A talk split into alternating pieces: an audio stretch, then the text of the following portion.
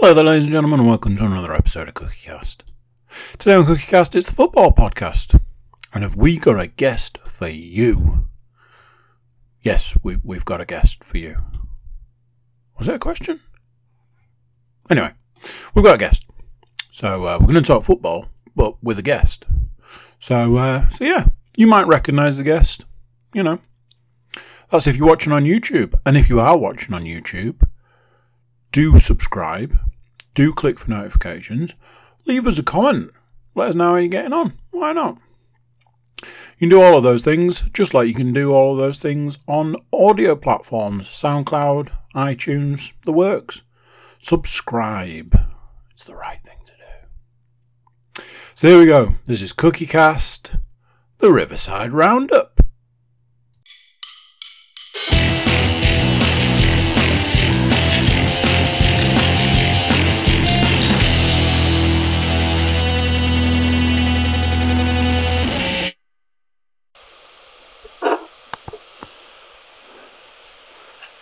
Well, uh, well, for the for the YouTube watchers out there and for the Twitter pollers, we can see that the that the uh, the Twitter massive have uh, have got their way, and uh, and and new apps absolutely cemented in new host Stuart Woodmansey's here, uh, but um, unfortunately, some might say for Paul. Uh, the job of introduction always seems to fall to him until we can get the uh, the soundboard rigged up. So, uh, speak, speaking of Paul, hit hit us with it. Ladies and gentlemen, boys and girls, children of all ages, welcome along to another enthralling week covering the uh, the championship's finest and not so finest teams. Uh, and all things football related, really.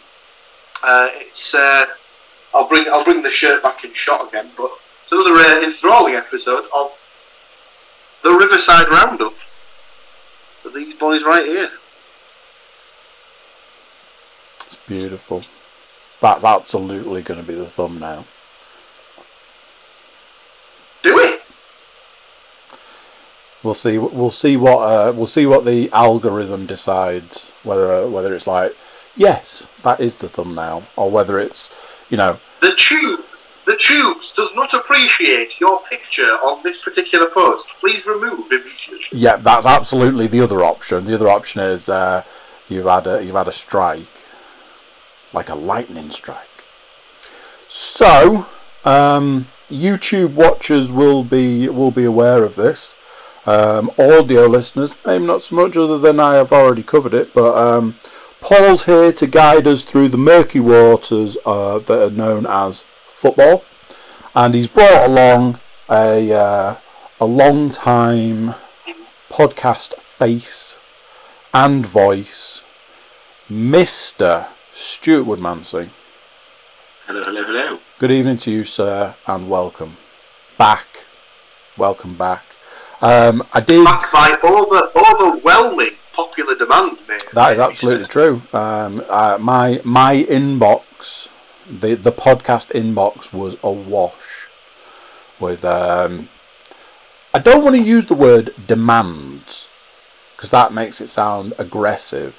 But yeah, aggressive demands for the return you- of. Uh, You got you got the messages from like Sarah and like McGran and stuff like that. Then yeah.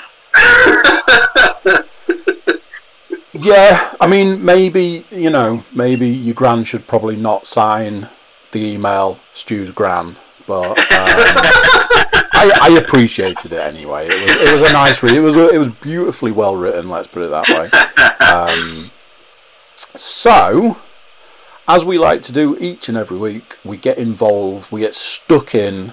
Um, I defer to uh, to Paul to uh, to tell you lovely people what's been happening in in a section or segment that we like to call this week in football. Paul, what's been going on, going down this week in football? Well, main thing for me, um, just from personal sort of personal stance would be the um, the decision that's been taken slightly lower down the football pyramid to curtail or just void the season. So obviously you've got your Premier League, you've got your EFL, which consists of the Championship, League One and League Two. You then drop to non-league, which is the National League, which uh, a team very dear to my heart and Hartlepool United are situated. And then below the National League, you have the National League North, the National League South, and then from there, it just descends into a bit of chaos, really, with all your regional um, Northern leagues, Southern leagues, Isthmian leagues, and, and so on and so forth. Um, and in the last week, um, the teams in what's effectively known as Step 5, no, Step 6 downwards, uh, have taken the decision that they no longer want to um, play the league season. So any team from the National League North and South down um, have officially stopped playing. Yeah. So they, Why took not? it to a vote. So all the teams took it to a vote. I think the idea was that the lower down the leagues you go, the less the less opportunity there is there to um, achieve accurate or adequate social distancing. So for teams that are in makeshift changing rooms, there's not enough there for them to adequately space themselves out to, to get ready for the games. Uh, there's not enough infrastructure there for the teams to supply the necessary means to put on a game. This was all this is all predicated off the fact that the uh, the National League came out with a statement that said that teams will be able to apply for loans, not grants, to help them through the current situation. So, whereas with any of the teams that are maybe struggling in the football league, they might get a um, like a, a booster loan from the uh, the football association or the um, the players association, places like that, to keep going. the National League had said was that if it was a team that was struggling, they could apply for assistance, but that assistance will be supplied in the form of a loan rather than a grant. So, yeah, we'll help you to keep going, but we want that money back. And let's be honest, with it being a loan, we'll probably charge you interest at the same time. So, I think the the teams are like, uh, well, you're not letting us have fans in, which would pay for us to put on stuff to a, to a sufficient level where we can actually provide the service of the level that we're playing at. So because we haven't got the fans coming in, we can, in good conscience, sort of continue to offer that level of service. So they've just voted in the majority that they want to uh, end the season early and just write it off. So they're happy to wait until this is all officially over. Um, and, I- and I suppose the hope is that when we get to the point where um, teams can allow fans back into the stadium, that they'll have the ability to have fans back in, pay gate receipts that will then be trickled down to pay players, staff, overhead costs, things like that. So uh, it's um, it's yeah, not not not great, and it, and it it makes you sort of think that if the Premier League's able to sort of carry on with the amount of money that's being pumped into the Premier League, there's surely there's some way that they could figure out a way to filter some of that money down to the teams that really, really need it um, to allow them to keep playing. Because there's certain teams that are in positions such as I think it's I think it's a team called Dor maybe Dorking Wanderers atop of the National League South as it currently stands and had a very, very good shot of getting promoted to the National League, which for a team like them that's semi professional comes with a huge bump in revenue and stuff like that. So they're obviously not happy that they're having to uh, essentially void a season where they were doing particularly well. Um, and they've lost their chance to get up to another league where they can make more money. So, um, by the sounds of it, it's a decision that's been taken in the majority, but there are teams that are still pro, there are teams uh, teams that are still pushing for the season to, to continue. So there is there is an argument out there that they want to get all the teams from the National League North and the National League South that said yes, we're happy to continue playing and amalgamate the two divisions. Now, the whole point of it being regionalised is that the teams that are around each other they have to travel less, therefore they keep the costs down. So obviously that, that then brings in another another argument for well, yeah, you can keep the season going, but you're potentially going to have more costs because you're going to have travel to further away places. You're going to have overnight stays if you want to do that. I mean, and, and also that you know that tra- travel's been definitely allowed as normal for the last year, hasn't it? Like, definitely Well, this is, a, this is necessary.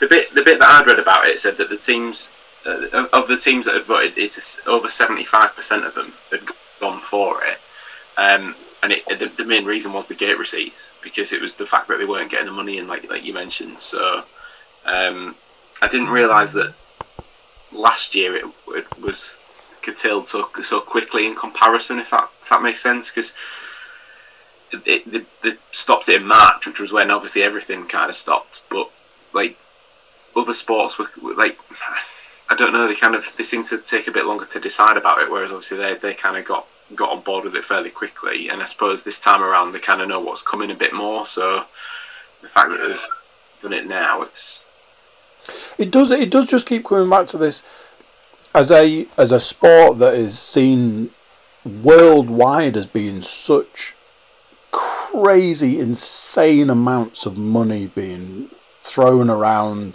You've got players that are worth hundreds of millions, and all of this clubs that are worth probably bordering on like billions and stuff. That the these these massive teams and like especially like the Premier League and stuff can't come together and say, look, here are a list of teams that are really struggling. Can we not do something to, to bump some money down, even if it's just to keep the keep the doors open, keep the games going? Because at the end of the day, we're all playing the same game, even if it's at different levels. It's just it's just really sad to see. It, it is, and I mean, I suppose the hope the hope would be that you that there'll there'll be some players who play in the Premier League who it'll affect more than others. So, off the top of my head, probably the most the most prominent one that, that a lot of people will know would be Jamie Vardy. So obviously, everyone knows Jamie Vardy came from a non-league start. So I think he was rejected by um, I can't remember which of the Sheffield clubs is at academy when he was a kid. Probably Sheffield Wednesday, I think it was. Um, didn't get into Sheffield Wednesday's academy when he was younger, so obviously left football, went into a different profession, but kept playing football as a, as a sort of a semi-pro am- amateur sort of. Um, stop it! Stop laughing, you. Um, kept uh, kept playing as a semi-pro amateur level. Obviously, worked his way back up to a point where he was playing um, with Fleetwood Town in the what is now the National League.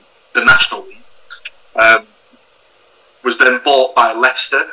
Um, at the time, I think they paid a million pounds for him. It was the first time a player from the non-league had been signed for a million pounds.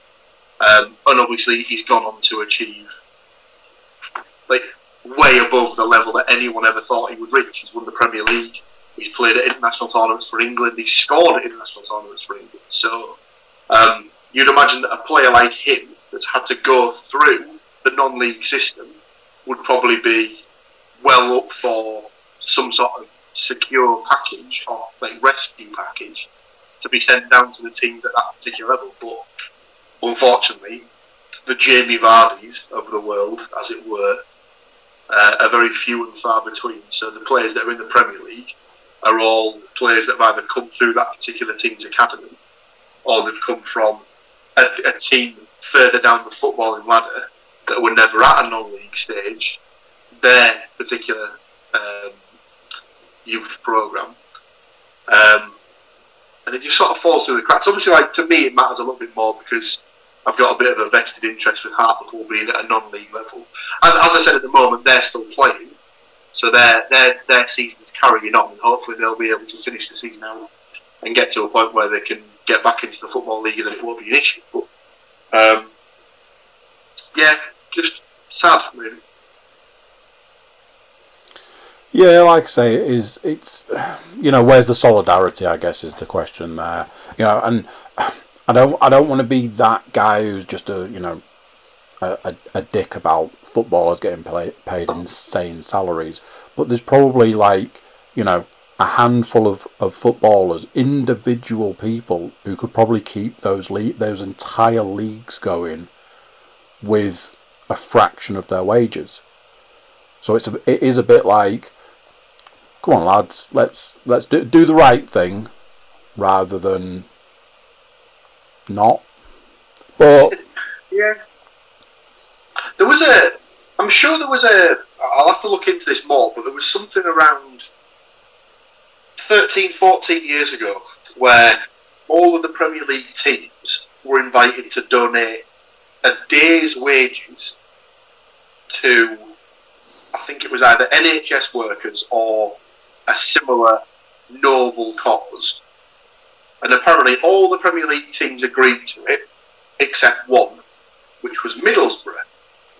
And the reason Middlesbrough didn't agree to it is because they gave a week's wages to the cause.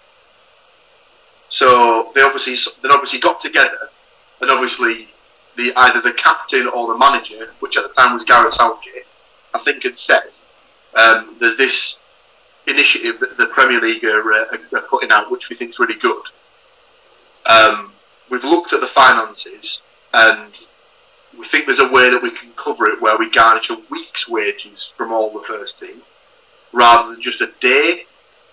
And for, for, with the greatest respect, lads, we think you can cover that and stuff like that. And and then it ended up going to like charity, the NHS, whatever it was that it went to and something like that would, would definitely help. And like I say, even if it is just a day's wages for the majority of the Premier League clubs, it'd certainly help. And the players wouldn't even notice. But and then, and then again, that opens up the argument of is it players' responsibility to like step in and you know help out when certain teams, clubs, whatever is in need and stuff like that. And it, that is a fair point, but you'd have thought at some point, like someone would be able to sort of even just suggest and then if it gets shot down, fair enough. At least it was discussed. But to not to just sit back and not do anything just seems a bit. I think that tells you more about them. It's like you, you, nobody seems to want to be that first person to suggest it on the basis yeah. of that everybody else looks like it. I suppose to sort of like to borrow the wrestling or like idea, it's that it's the union talk in wrestling, isn't it? Mm-hmm. It's like for all the wrestlers, it'd be a great thing, but the first no one's willing to speak up about it because they don't want to be ostracised or they don't want to lose their job as being the person who mentions it. So, mm-hmm. who knows? Oh dear, sad times. Anything else that would majorly be standing out from the last week? We had um, Neil Lennon resigned, didn't we, today in Scotland? Celtic, Celtic manager's uh, left his position. Um, but for the first time in a lot of lot of years, uh, Rangers are seven points away currently from from taking the, the Scottish title. Yeah, um, Celtic probably aren't going to catch them. And you know, at, at, least as, as all the press would, would have you believe, Celtic had a lovely time in Dubai out of that um, slightly earlier this season. And the, the pictures I saw today, not only were him shouting at players, which is obviously what every football manager does anyway, so that doesn't really matter. But then the next one was uh, to, to sum up Neil Neil Lennon's Celtic career was him on a sunbed with a pint next to Scott Brown, which. um, yeah, I think I think they've done him a bit dirty with that one because he's been there. I mean, Paul might correct me if I'm wrong, but he's been there twice now, and it, the first time around he got embroiled in like a bit of a religion argument. That tends to be the way with the sectarianism and stuff like that. Yeah. That, that was uh, was very much a part of the thing. He was um, he was one of the people who were uh, certain elements of it. They know how to take it to the next level when you're receiving in a bullet inside an envelope hand posted through the door with no address on it. Yeah. So, he's, so, he, so he endured all that the first time around, then came back, and then now, um, yeah, he's, he's, he's left his position. So that's that's kind of the big news from Scotland. So, like Stu said there as well, so, uh, Rangers only need another seven points to win their to win the title. Um, so obviously they can cover that in the next three games. So if they win the next two games, the third game out of that sequence is against Celtic at Parkhead. So in theory, if they win the next two games, depending on like obviously Celtic can absolutely fuck it up for them anyway by losing the next two games. But let's say that both Rangers and Celtic win the next two games. Rangers only need a draw against Celtic at Celtic's home to stop them from winning 10 league titles in a row. Also, their social media was obviously on the ball and tweeted out this earlier today.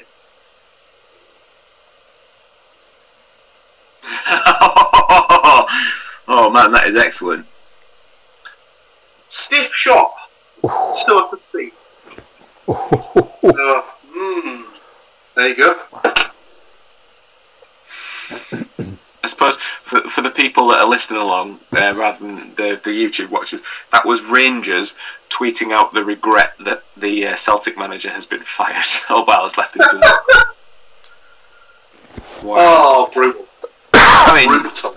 It's, uh, it's absolutely top top level banter though, but uh, it's um, it is like you said, it is very very much shots fired. Probably shouldn't say that. that We just discussed the envelope issue, but you know.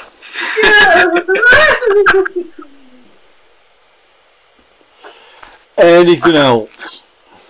I think of much else that's happened this week.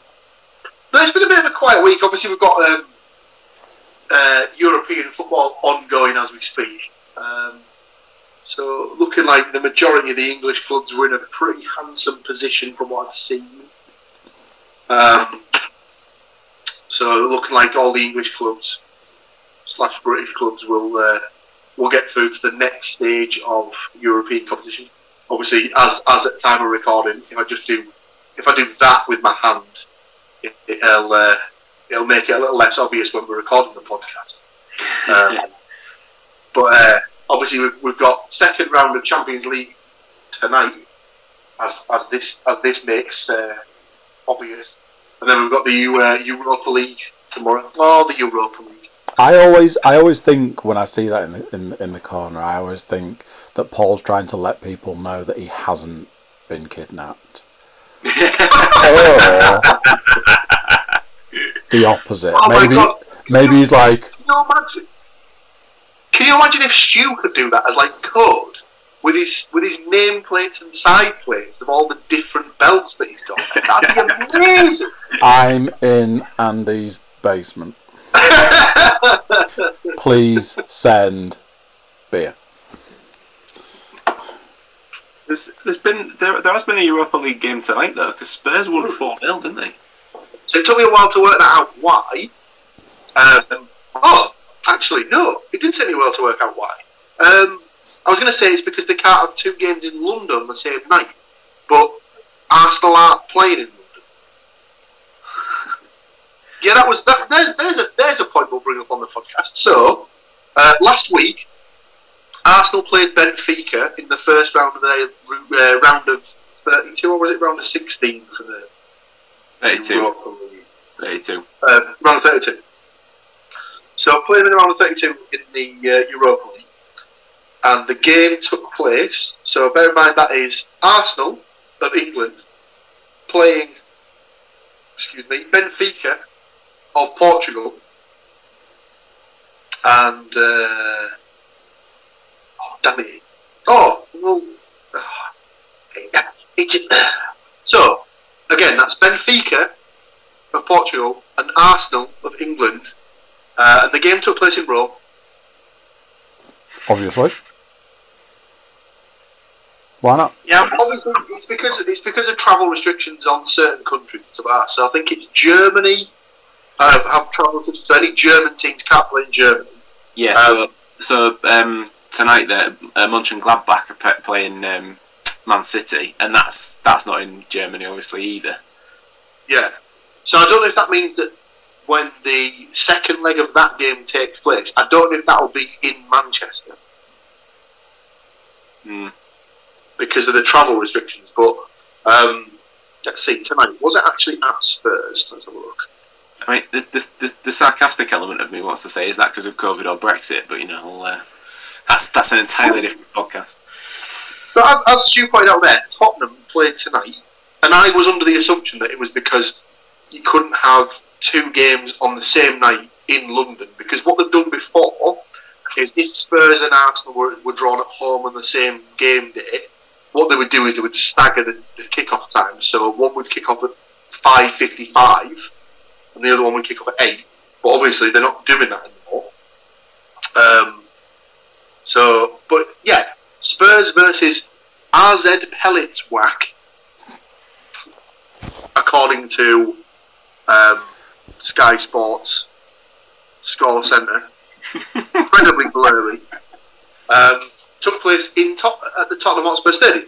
So, not entirely sure why that one was allowed to take place. But Arsenal versus Benfica, again, Arsenal of England versus Benfica of, of um, Portugal, will take place in the Georgios, oh my good god, Karis, Ka- Karistakis Stadium in Greece, I believe. Or Cyprus. But yeah, it's, yeah, just causing causing havoc with the um, with the with the internationals. That'll be European games as well. So, Sounds very complicated. oh, yeah, absolutely. I wouldn't want to have to sort it out, let's put it that way. So, here's the thing, right? What we like to do each and every week is we like, we like to talk about Middlesbrough football, um, Brentford football, Wycombe Wanderers, you know, uh, Bristol City's bringing up the bringing up the rear. Um, yeah, you know, mostly Middlesbrough, but I don't know. I think I think if we look back at this point, there are some teams that are uh, trying to trying to outdo the Middlesbrough in the Middlesbrough podcast. Um, we like to predict football games. Well, some of us do, and the rest of us like to write numbers down and then laugh heartily a week later when uh, when when we when we correctly predict the score the wrong way around and you know things like that. Paul. Speaking of, um, and and the reason that uh, that that the internet dragged drug drug uh, the the internet brought uh, Stuart back will become clear very shortly. Um, but before that, let's talk Reading versus Middlesbrough. Um, I'm not going to lie. Nobody of the three of us, nobody had any faith in Middlesbrough. Nobody, not even, not even Middlesbrough's own son. Still Woodlands. Absolutely. Paul, um, what was the score in the Reading Middlesbrough game? And so, this this is the game that was described by uh, uh, by the manager Neil Warnock as a complete performance in a in a incredible coupon busting, some might say, Reading nil, Middlesbrough two victory. Yes, Sirree Bob. So, here's the thing. Um, Paul was out of the running straight off the bat because uh, he did go for a 2 0. Just went with the wrong team. Uh, I can't talk because I went with a 2 1 for the wrong team. Um, Stu edged his bets, didn't he? Little one apiece. However, that could all change when Paul tells us who scored the two Middlesbrough goals. So, eagle-eyed or eagle-eared fans of last week's podcast will know that uh, the two Middlesbrough goals in a 2-1 win against Huddersfield were scored by Duncan Watmore and Ashley Fletcher in his first start since September, maybe. He'd been out for a long time. Um, Ashley Fletcher kept that run going by scoring in consecutive games. Good old Ashley. We'll come to him later on. Um, and the second goal was uh, was scored by uh, a name that's probably not come up on the podcast yet, Marc Bola. Mm. Stonker.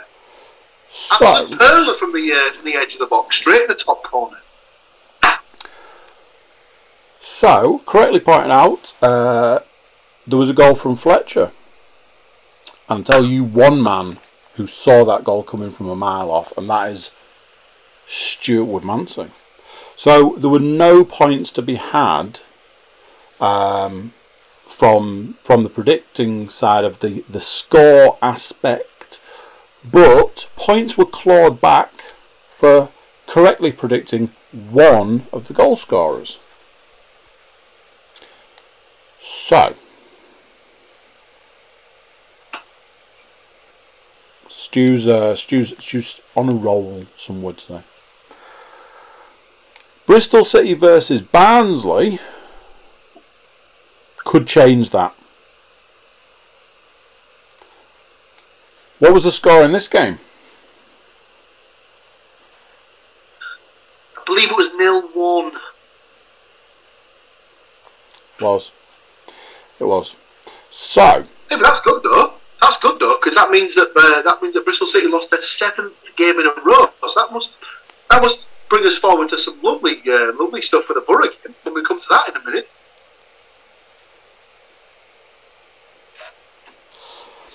so no, okay. so let, let's paint a picture. Let's paint a picture.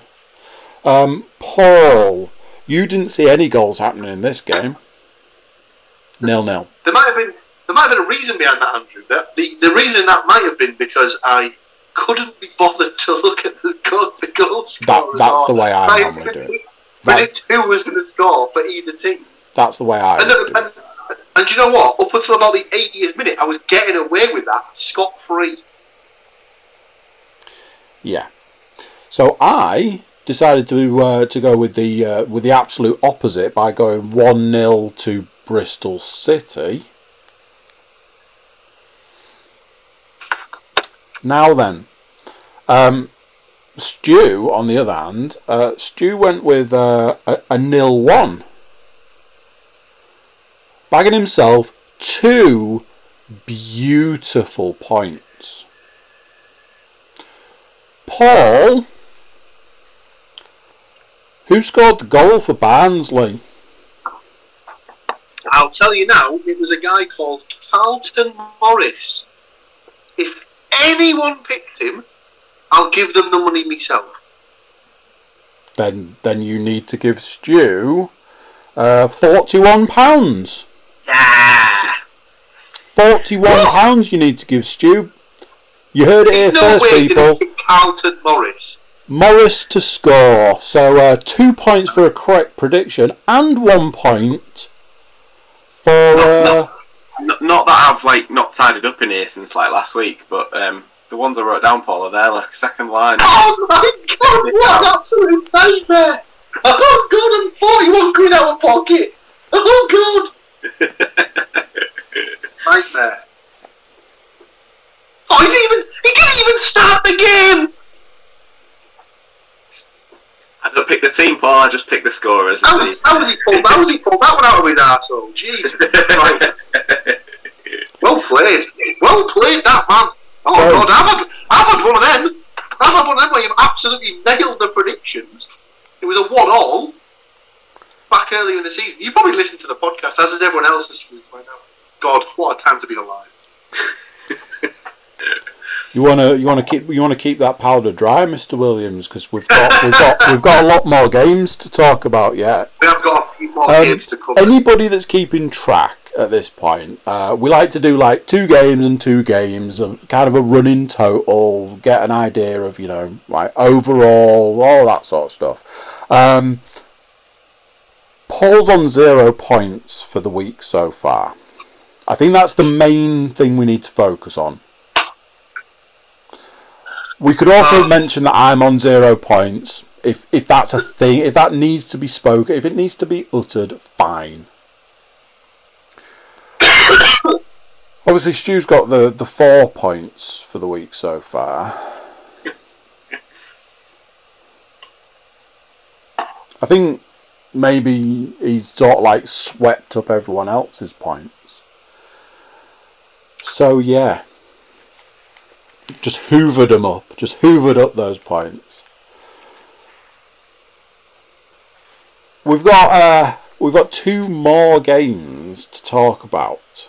Um, Stu might be able to tell us whether we're, we're anywhere near needing to take a break though. no, we should be good. I've not, I've not, I've not got any warnings, so looks like we're good. I I had a warning. Did you? I did. No, I think it was the. I think it was the um, has no has no time limit warning thing. Uh, I don't know because not only did I have a warning, it told me at the start, like not long after starting, that we were on a, a forty minute jobby. But okay, No. let's keep let's keep this ball rolling. See what I did there? This ball. See, see, see, see. Middlesbrough, Bristol, see.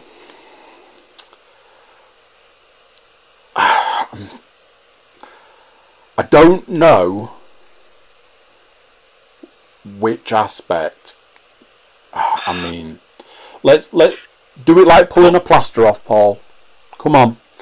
What Well, was if, it? you, if you want to, just talk about the second half. It's fine. Well, we could we could talk about it in the second half, or we could discuss the fact that apparently, so well, not even apparently, I actually heard it with my own two ears. So in the post-match press conference, uh, so I'll, uh, well, we'll just go through it. So as, as, as discussed earlier, Bristol City against uh, Barnsley the, uh, weekend. The nil one was their seventh loss in a row. Just count that. That is seven times. So seven games in a row they have been defeated by the other team. I think in those entire seven games they'd scored four goals as well. Within 30 minutes at the Riverside, they were 3 0 up.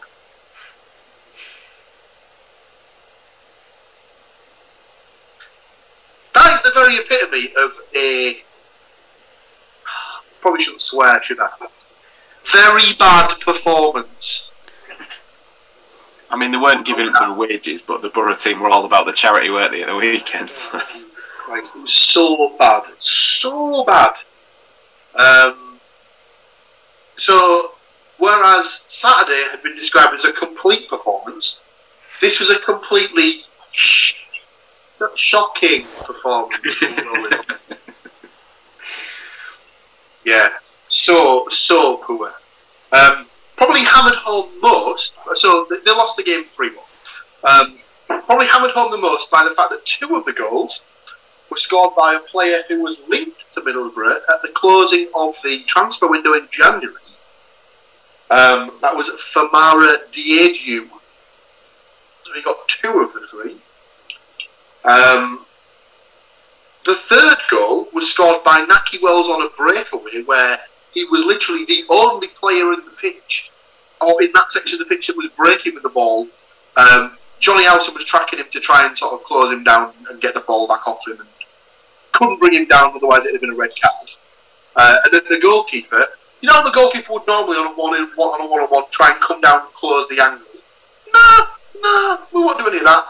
We'll just sort of stay back, perfectly on the line, maybe come out to the six yard box and of just go.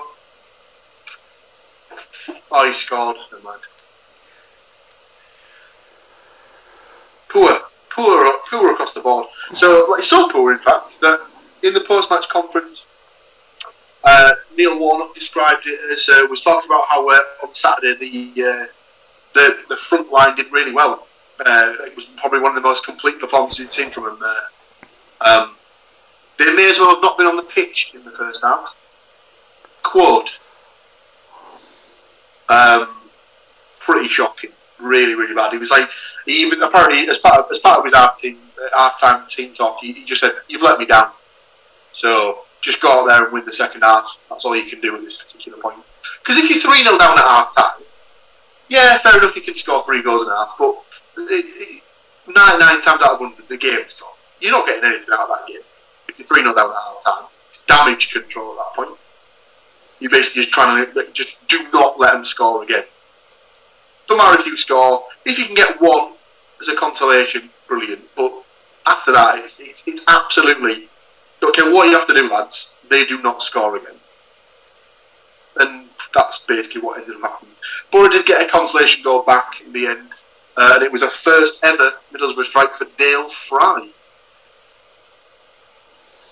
But yeah, well, possibly possibly the worst Borough performance of the season, and uh, there there there've been a couple there've been a couple of bad ones.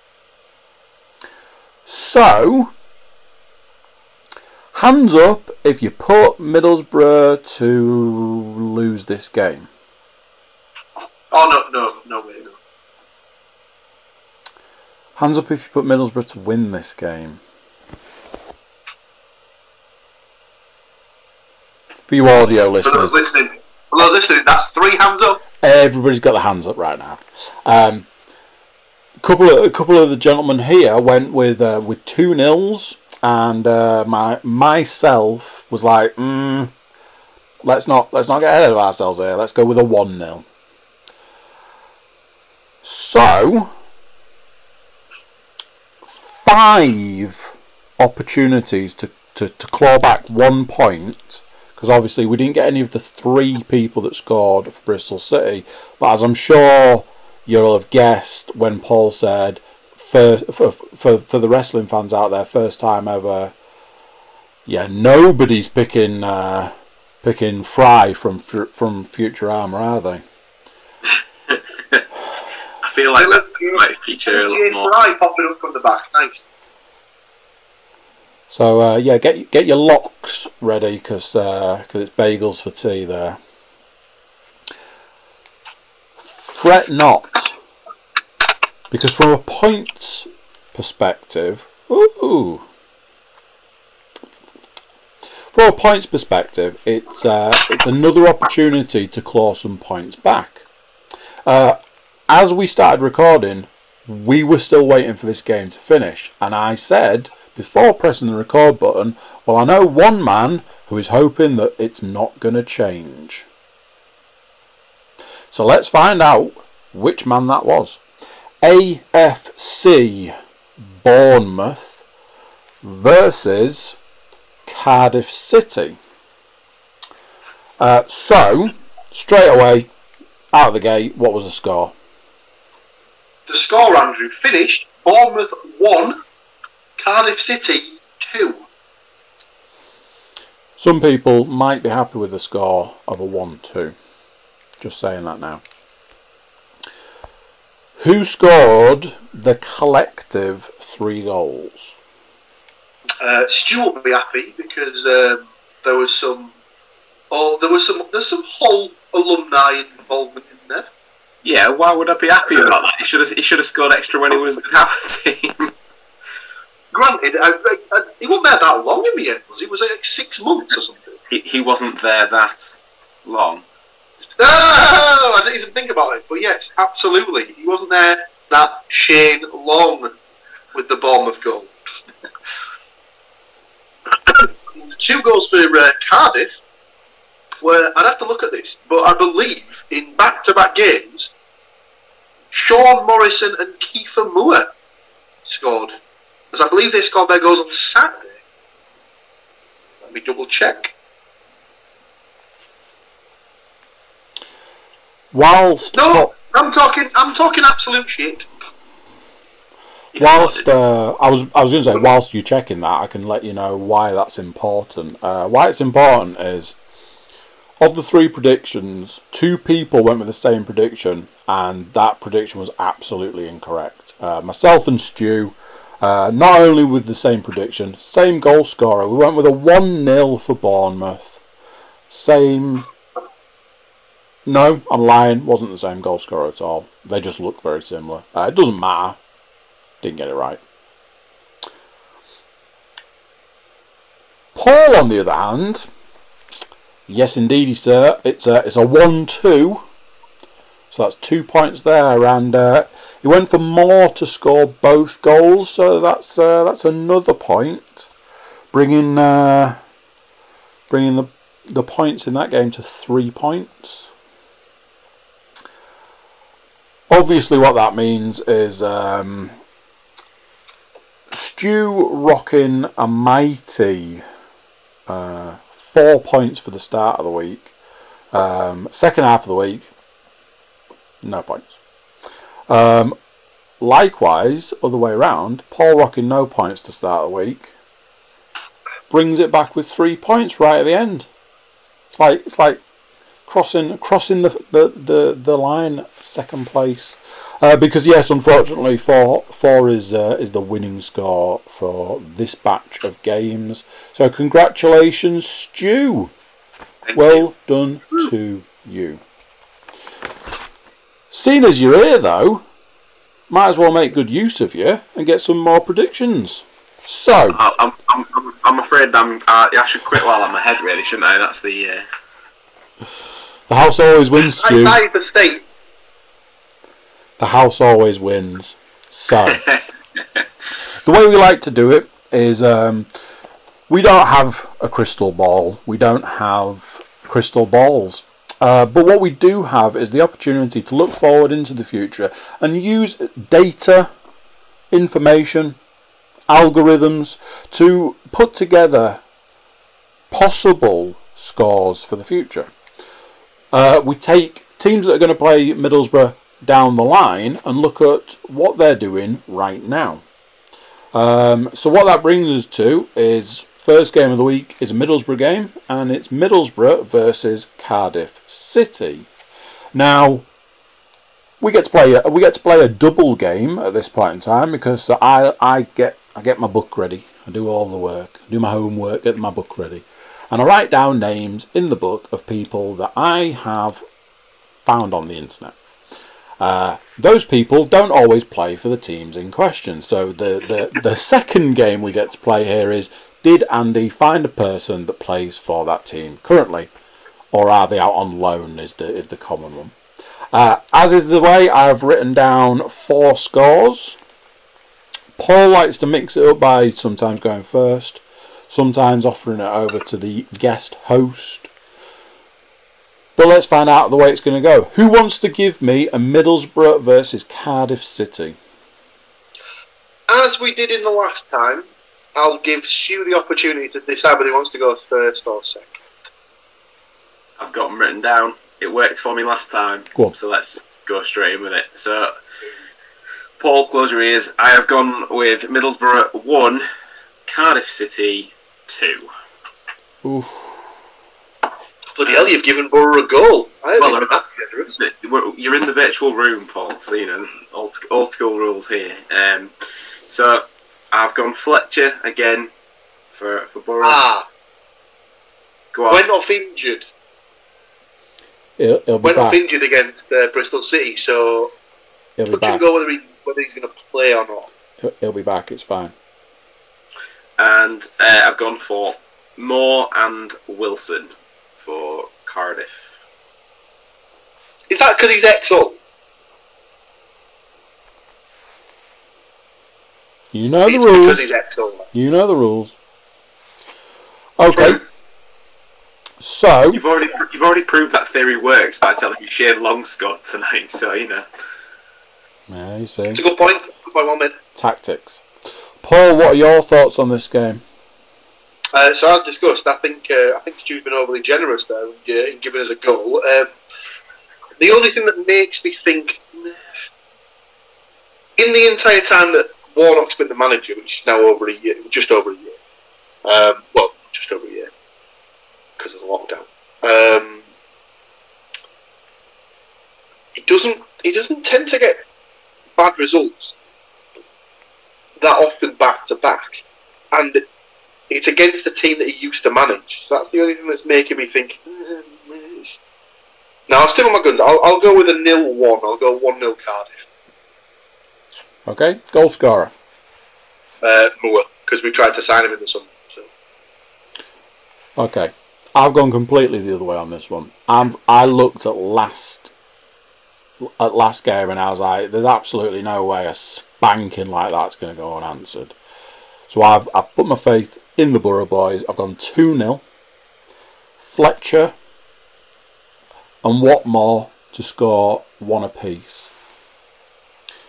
Again, Fletcher might not play. You, you've both backed him. Yeah, it'll be, it'll be fine. So that brings us to uh, a prediction game. Some some would say that it might be possibly a prediction game. Blackburn Rovers versus Coventry City. The Coventry City is the factor in this game. Uh, I've got some stuff written down here for myself, but which of you gentlemen would like to go first? Again, I'll defer to Stu. Go, Stu. Right. Okay, so I've gone for Blackburn Rovers 1, Coventry City nil. And Okay. Blackburn Rovers to hit to hit the back of the onion sack, Bradley Dack. Oh, lovely, lovely wordplay. Lovely. I love it. Paul. Um, unsurprisingly, I have also gone for Blackburn Rovers 1, Coventry nil. Goal scorer. I would like to go for Adam Armstrong.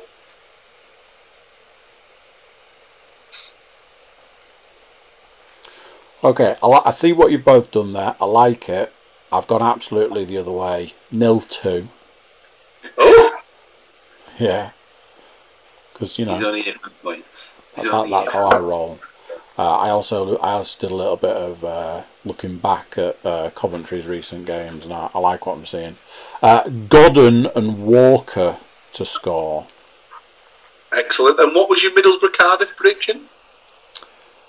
Middlesbrough Cardiff was two 0 Two nil. This guy. Wow! Oh my. We'll do Andy's bet first. I bet we will. So Middlesbrough 2, Cardiff nil is 10 to 1. Blackburn Rovers nil, Coventry City 2 is 16 to 1. Giving Andrew Cook a double of 186 to 1. I'll tell you this much: I'll be laughing when I'm like, "Yeah, cash that puppy out. Let's get down the." Uh, Let's get down the end of the garden. supermarket. Um, for my Middlesbrough nil, Cardiff 1 at 13 to 2, and Blackburn 1, Coventry nil 6 to 1, gives me a double of 51.5 to 1. Respectable. Stu's Middlesbrough 1, Cardiff 2 at 9 to 1, and Blackburn 1, Coventry nil at 6 to 1, gives him a double of 69 to 1. Love it. That's the one. That I reckon that's a good one there. I mean, I'd, I'd absolutely love to say I did that on purpose for you there, Paul, but um, But wait, Um, there's Well, more. sadly, sadly, as I- I've already looked, and no, no bets, no odds in place for next week. So this will just be straightforward picks. No So, odds. as as we as we, we we gather the format now, I probably don't need to go through it again. No surprises here. It's Coventry City versus Middlesbrough. Uh, I presume, Stu, you're off. Uh, you're off at first at bat. So, uh, what you got for me? well, I mean, I, I'm sticking to what I know with the goal scorer. Um, so I've gone Fletcher again. Just I'll just keep banging on that door, but um, he he will get the only goal of the game. I have uh, I've written down. Really, nil one. I like it. Paul.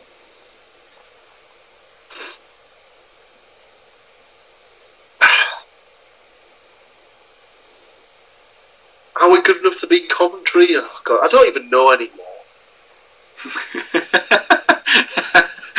This that, should be do to me. the, that should be the tagline for the whole Riverside round. This is what they do to me. God, it's so annoying. They, they, they build my hopes up by like not doing shit against a team I think they're going to do shit against, and then doing shit against a team I think they're going to do well against. It's terrible. Um, it's pronounced football. That's what yeah, happens. oh, oh, don't worry. I've been, I've been, I've been parading around this merry dance for a number of years now, Stuart. Don't. Um, oh Christ. Um, stick me down for. I'll be optimistic. I'll go nil one.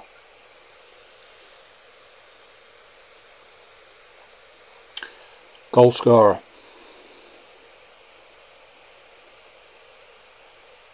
I'll go Morsy. I think he, he, he's, he has to score. He has to score sometime. Okay, now what I've done is I've, I've edged my bets basically. I've gone uh, one apiece.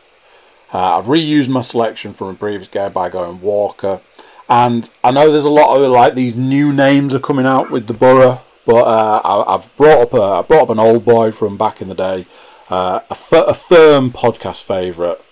It's absolutely going to be Chuba in it. No. Ca- Came on when Fletcher was injured and basically just got slated by Warnock something yesterday. So his, his days are probably numbered. He's going to bring it back. I'm telling you. I hope he does because at the end of the season he's potentially our only striker. So We're going to wrap things up here talking about Swansea City versus Bristol City, the battle of the cities. Um, get us get us right off there, Stu, with uh, with a prediction. An absolutely thumping 1 1 draw. absolutely thumping. One more. And and purely because when I was looking at the list and I actually uh, recognised the names for one, that helped. But secondly, saying them together, Ayew Wells, Oh. Oh. Shut Ayew, Just atro- just atrociously bad. Ayew for Swansea, and uh, Wells for Bristol. Whoa, hang on a second. Whoa. Whoa. This is where he tells me one of them's got the COVID and is now not playing for the next.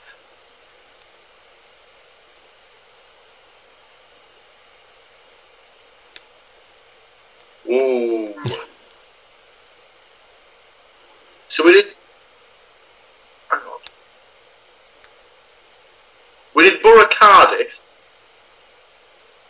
Yeah. Yeah. I'm well confused.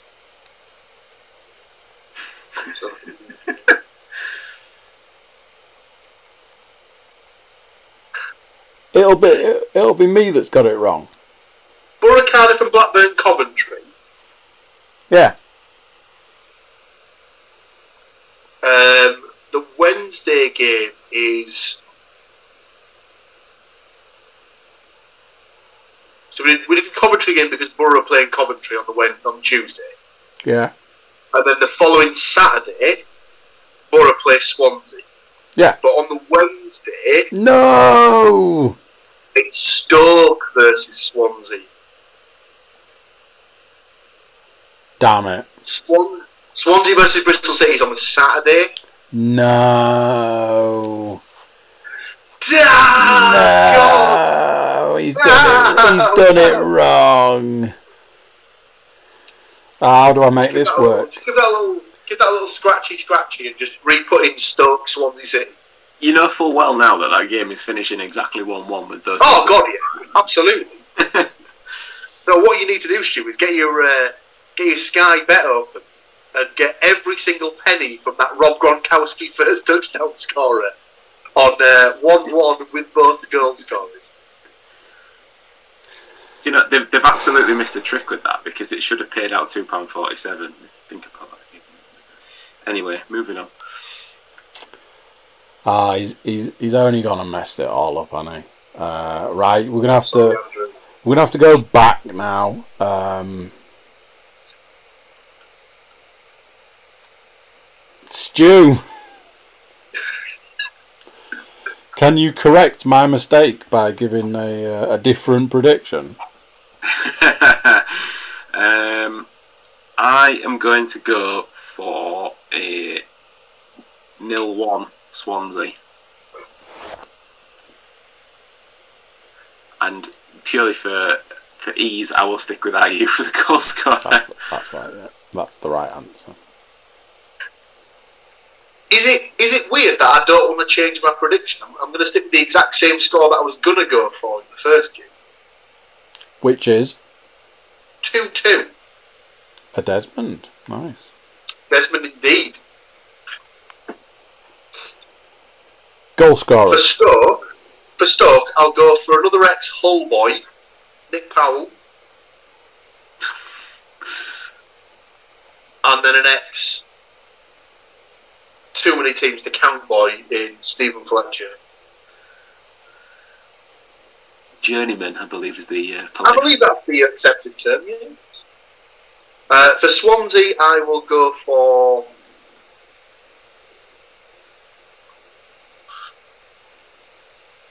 I've forgotten his name. I don't think they'd fit on the back of his shirt, to be honest. Uh, Lowe!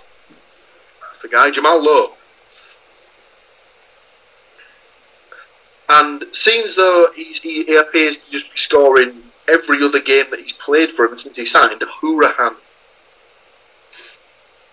And uh, podcast listeners, you may want to commit that that name to memory because when we discuss the Swansea versus Middlesbrough game, I'll definitely be picking him to score because he was linked to the Boro in the in the transfer window, so he's obviously going to score.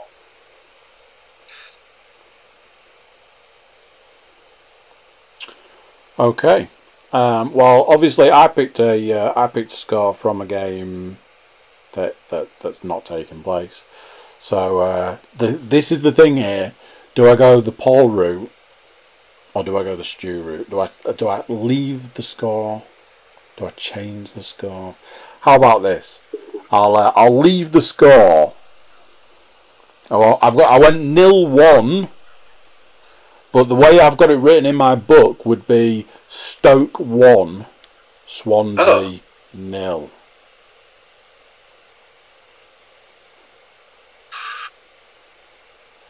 Hmm. Do you want to take the risk? Yeah, I'm throwing caution to the wind. I have to live with my mistakes. You know, me and everyone else I surround myself with. You guys, you have to live with my mistakes now.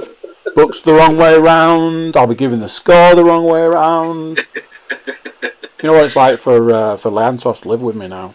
Um, and seeing as he's getting a lot of airplay this evening, I'm going to steal one of Paul's and I'm going to go Fletcher. Because, you know, nice and easy. So, I've absolutely screwed the book, I've screwed the pooch, I've screwed the games, I've screwed the scores. Let's see if I can screw the last, second to last segment of the podcast as well. Finger click right there. So, something that we've added into uh, into this incarnation of the football podcast is something that came from, I believe it came from the radio years and years and years ago. Um, we've stolen the name, so we're probably going to get sued at some point. But hey, let's ride let's ride the wave while we can. It's a little se- it's a little section that we call beat the jock. Now, in this scenario, Paul is the jock. If you've ever heard a uh, a, a, a football podcast, um, of any of any sort, you will know that um, if there's one man who can tell you where you've picked the game wrong, it's Paul. Stu's also known for uh, for loving a little bit of quiz action. So, last week I lowballed it. I realised my mistake by picking the club that was dearest to dearest Paul's heart. This week, it's a similar theme. I'm not going to lie, because I'm still trying to find a baseline. I'm still trying to, you know, I don't want to. I don't want to be like, you know, going crazy and saying, You know, how many blades of grass were on the pitch when, you know, I don't want to go that. Even though I think I still think that's probably you know lowballing it for some people. But I want to. I'm trying to find a baseline. Let's let, let's be let's be clear on this. So, very much like last week, it is a it's the same question, different person. Lionel Messi.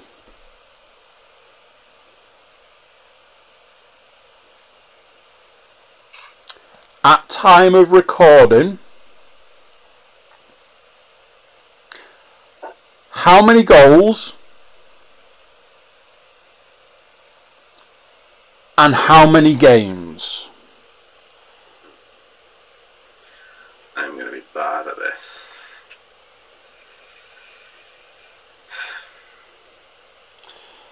Now,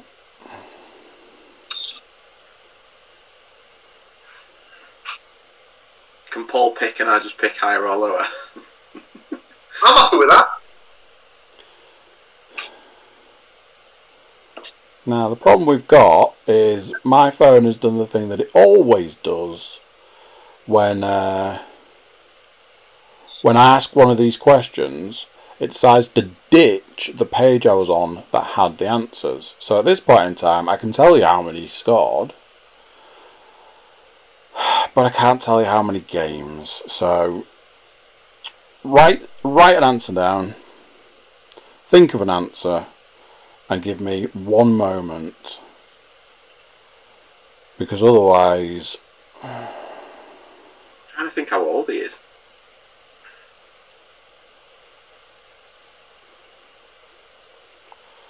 is it this No. What are you thinking, Paul? is it this Well, I've just written out what I think, and it ah. just seems nonsense. It, it, it can't be. It can't be what I've written down. You're in like a thousand or something. I've not gone quite that mental, but damn it why why does it have to be it's every time you would think somebody would learn uh, many games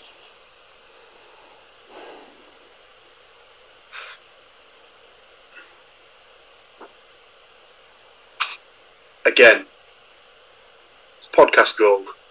Are It you, is. are you are you talking are you talking just for club or are you talking club and country? I believe what is given is a is a a total because the So stuff that I've. So this is career stats. Bit. yeah, the stuff that I saw um, broke it down into like things like international goals and stuff like that. There was stuff about um,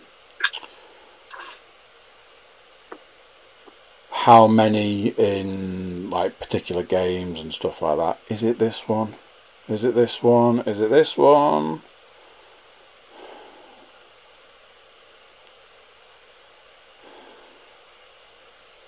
Not going to be this one, is it? Why? Right, fuck it. We'll just, I mean, uh, flip it.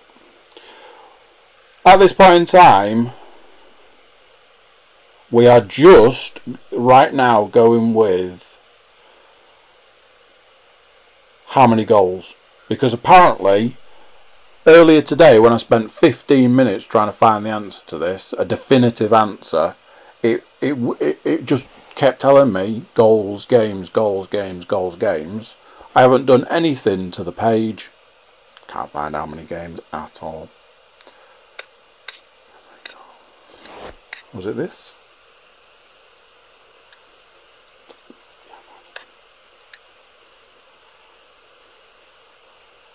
So I, I, I have an answer. Stu, do you have an answer? Depends on Paul's answer.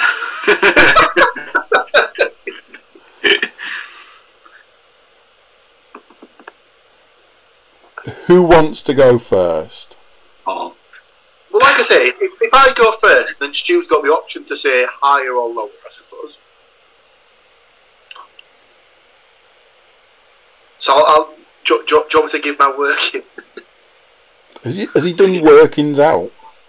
So, there's something in the back of my head that says since Ronaldo went to Spain, they had like a, a thing where they basically both scored 50 goals a season or thereabouts ever since then. Now, Ronaldo went to Real Madrid in 2009, I think. So that puts us at at least 10 years. So I've worked off if he if he scored 50 goals a year or 50 goals a season for over 10 seasons, that puts him at least 500 goals. And I'm sure in the back of my head I saw something recently where he'd scored his 600th goal of his career.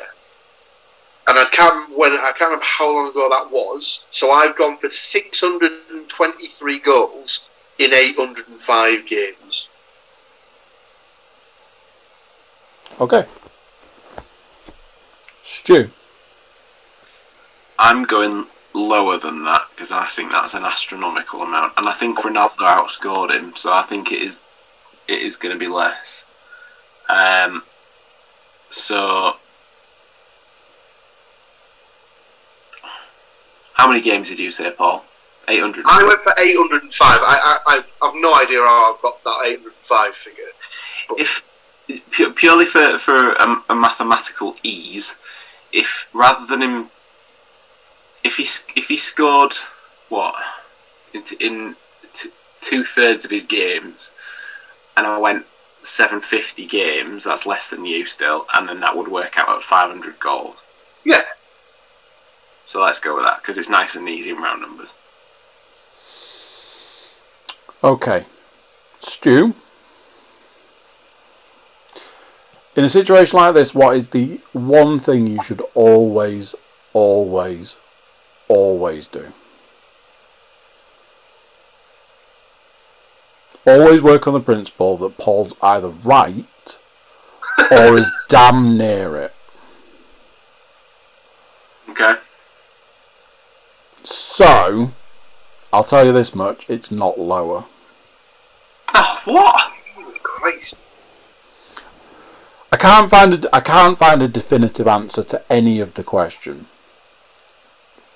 What I can tell you is that I've got two websites here. One is goal.com and one is givemesport.com. I'll give you the two numbers and you can decide between yourselves. They're both not really anywhere near each other, so you know this is how easy it is to find this information. Um, I can give you a little bit because there's like a little regarded. Uh, this is basically it's Messi versus Ronaldo. Regarded as many as the greatest player in history, Lionel Messi is uh, uh, as exceptional at taking chances as he is at creating them. Indeed, to date, the diminutive Argentinian has racked up 742 goals in 946 outings. However, according to GiveMeSport.com, uh, again, this is uh, Ronaldo uh, is involved in this. Two superstars are arguably the two greatest players to have ever played the game, and their goal scoring ratio throughout their career is just ridiculous. At the time of writing, Messi has scored 711 goals in 884 matches. So there's a possibility that that article was just written written a while back. Uh, to get to give you uh, to, to to to put it into perspective, uh, during his career, and Ronaldo has 748 goals in 1,026 games. Uh, that is dated 9th of Jan. Uh, weirdly, the other article is dated the 20th of January. Well, I've got his. ob- ob- Obviously, now this is this is Wikipedia, so this is open to debate because it's it's it's amend. You can anyone can uh, like you know amend it, I suppose. Um, Oh, can, can I just change it to 750? So, I caught, so this so this is quite handy because it breaks it down to his club and then his international appearances or international stats. So, apparently he's played 794 games for Barca, and he scored 668 goals in those games. That is insane.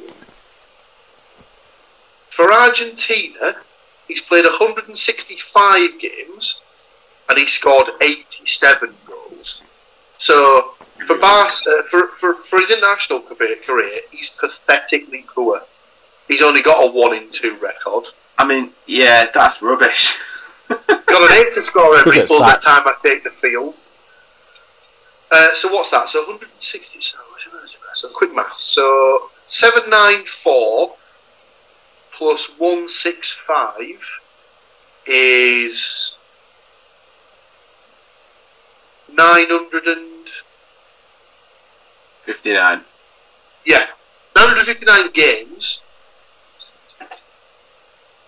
668 plus 87.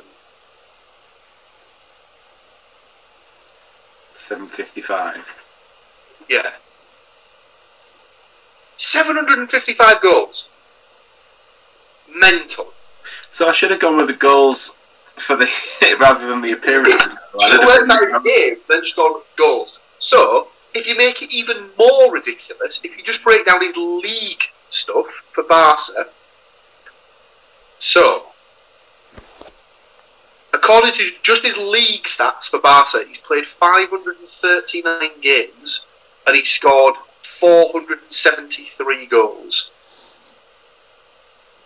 Um, on one, two, three, four, five.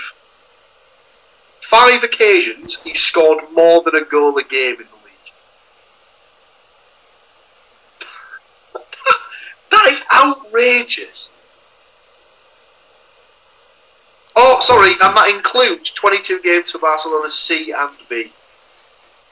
So we could probably make those stats even better if we wanted to. He, Yeah. I mean, like, I must admit, on that particular side of the uh, of the argument, I'd always give the edge to Ronaldo because he tried himself in other leagues. But if Messi's not the best, he's a very, very close one here. So yeah, every, everything everything I saw said that Ronaldo had scored more goals over more games, which you know depends how you look at it. There, more opportunity in it. There's a sta- there's there's like a there's a um, a figure out there that was there's the exact same amount of days between Cristiano and Messi as there is between Ronaldo's son and Messi's son. So they were both born the exact same number of days apart. So everyone's like now just going right. Get Ronaldo Junior signed up to a team. Get Messi Junior signed up to a team, and then it's just like in like 15 years' time, let's have this whole debate again for 20 years. Yeah, it's crazy, absolutely crazy. Those stats are phenomenal. And It, it is why everyone says, rather than having the debate of which one's the better player, just just enjoy the fact that we're alive during the time where there's these two incredible footballers on the planet that. Yeah, absolutely. So, I think we're still we're still testing the water with this section. The the beat the jock. I mean, um, I think we, I think we can still go with undefeated at this point in time. Nobody has beat said jock. Um, I think you know I. Because immediately, I, my go-to move is going to be like pick the most obscure football stadium, or like even like a little league ground, Who knows? Who knows? and, and go with the number of seats. But th- there is a a, probably a better than 50-50 chance that not only will you be able to be like, oh, I'm pretty sure that the exact number of seats is this. Like I say, 50-50 is probably probably doing no justice there whatsoever. So at least at least you've gone with the title of beat the jock because at least when we can all podcast in the same room again, we can physically beat the jock when he gets it right again. yeah, because uh, I mean, ultimately, I was never. This is gonna. This this will sound weird, but I was never a massive fan of the the straight up quiz because when you know when when that that bit at the top above the glasses is just like it's just chock full of football knowledge. Who who can really go up against that? So it, it needed to it needed to evolve. So I'm throwing it out to you, the lovely people out there in the world of you know internets, uh, Twitterers, tweet, Instagrammers, emailers, throw things at the screen that you're watching or listening to right now. I mean, it, it'll get to us, believe me.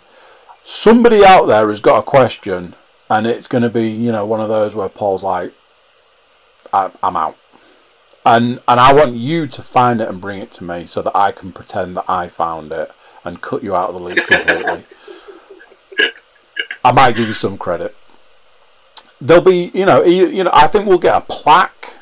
You know, we'll send out a plaque that just says, or a T-shirt. Everybody loves a T-shirt. I beat the jock. Um, the last section of the podcast is always me asking you guys, certainly asking Paul if there's any other business to cover. Good. Nothing from Stu.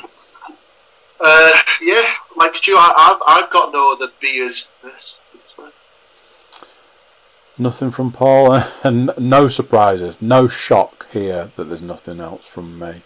So uh, I'd like to thank our guest host. Two weeks, two weeks in, and uh, I don't know. Maybe those feet are getting firmly under that table. You tell us. Uh, thank you to our host, who uh, who does who does this week in and week out for your pleasure. And uh, thank you to you for listening or watching along. Uh, until next time, that's us. We're out of here. Bye bye. Au revoir. Bye.